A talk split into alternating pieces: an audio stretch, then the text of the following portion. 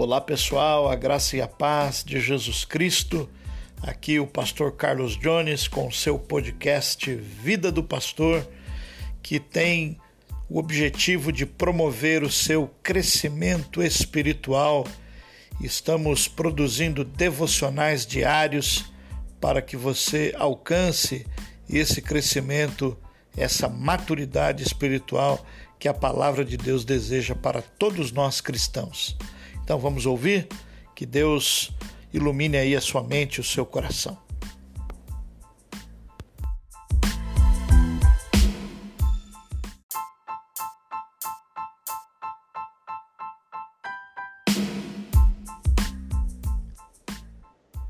O Evangelho de Mateus, capítulo 12, versículo 13, que diz assim: Então ele disse ao homem: Estenda a mão. Ele a estendeu e ela foi restaurada e ficou boa como a outra.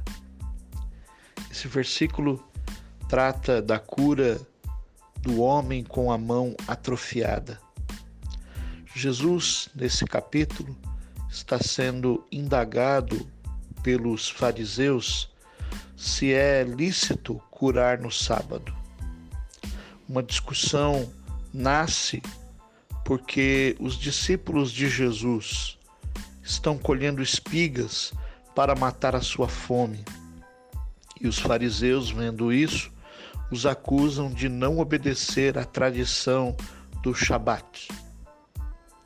É interessante que Jesus argumenta com eles, dizendo que o grande rei Davi também fez o mesmo quando entrou no templo e tomou os pães da proposição, que não eram lícitos àqueles que não eram sacerdotes, mas fez isso para matar a fome dos seus companheiros. Jesus também coloca uma outra situação para os fariseus que estão na sinagoga e querem experimentá-lo, dizendo que se eles tivessem uma ovelha e ela caísse num buraco no dia de sábado, com toda certeza eles a retirariam dali. A discussão aqui no contexto é, na realidade, uma discussão que faz nos refletir sobre o que a religião produz, o que a religiosidade, melhor dizendo, produz. E a religiosidade ela produz uma vida litúrgica muitas das vezes distante daquele que está necessitado, que está faminto, que está oprimido, que está acometido de uma enfermidade. A religiosidade, ela leva as pessoas para o cumprimento de uma tradição vazia, muitas das vezes. Não quer dizer que não hajam coisas boas na tradição, em todo o discurso religioso, existe sim. Mas o que nós estamos dizendo nessa manhã é que Jesus, ele olha para o pecador. Ele olha para a necessidade daquele que clama, daquele que perece. Ele é o Jesus que veio libertar os cativos, que veio libertar aqueles que estão padecendo e aí então ele diz àquele homem: estende a tua mão. E aquele homem que tinha com toda certeza um problema muito sério por conta dessa deficiência, ele estende a sua mão e ele é curado. Sabemos que no mundo antigo, qualquer flagelo físico era interpretado como uma maldição como se a pessoa houvesse cometido algum pecado e por causa deste pecado nascesse desta ou daquela forma. A pessoa era colocada à margem da sociedade, ela era discriminada por muitos, mas Jesus olha para aquele homem e restaura a sua mão.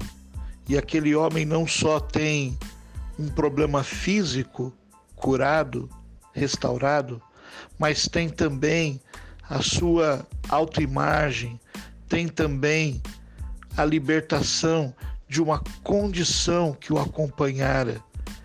E é isso que Jesus faz, diferentemente da religião. Jesus, ele olha para o pecador, para o necessitado. Ele compreende o clamor e ele abençoa, liberta e cura.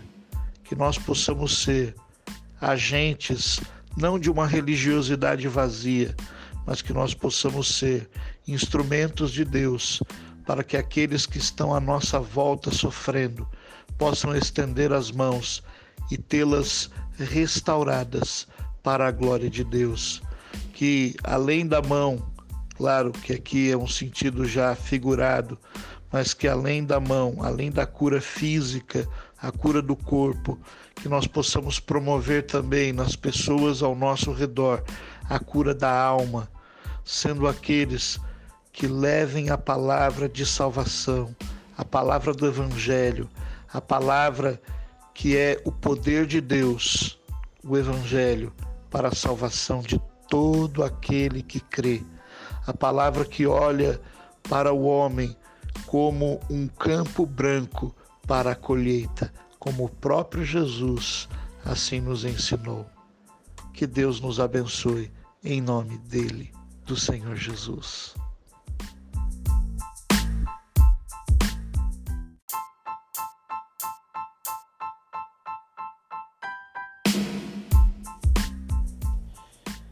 Bom, quero pedir a você aí mais uma vez que compartilhe esse conteúdo nas suas redes sociais e também que você possa inscrever-se no meu canal ali no YouTube, deixando ali o seu joinha, ativando o sininho das notificações e também no meu Facebook, Carlos de Jones Carrossi, e Instagram, Carlos de Jones, tudo juntinho em letra minúscula.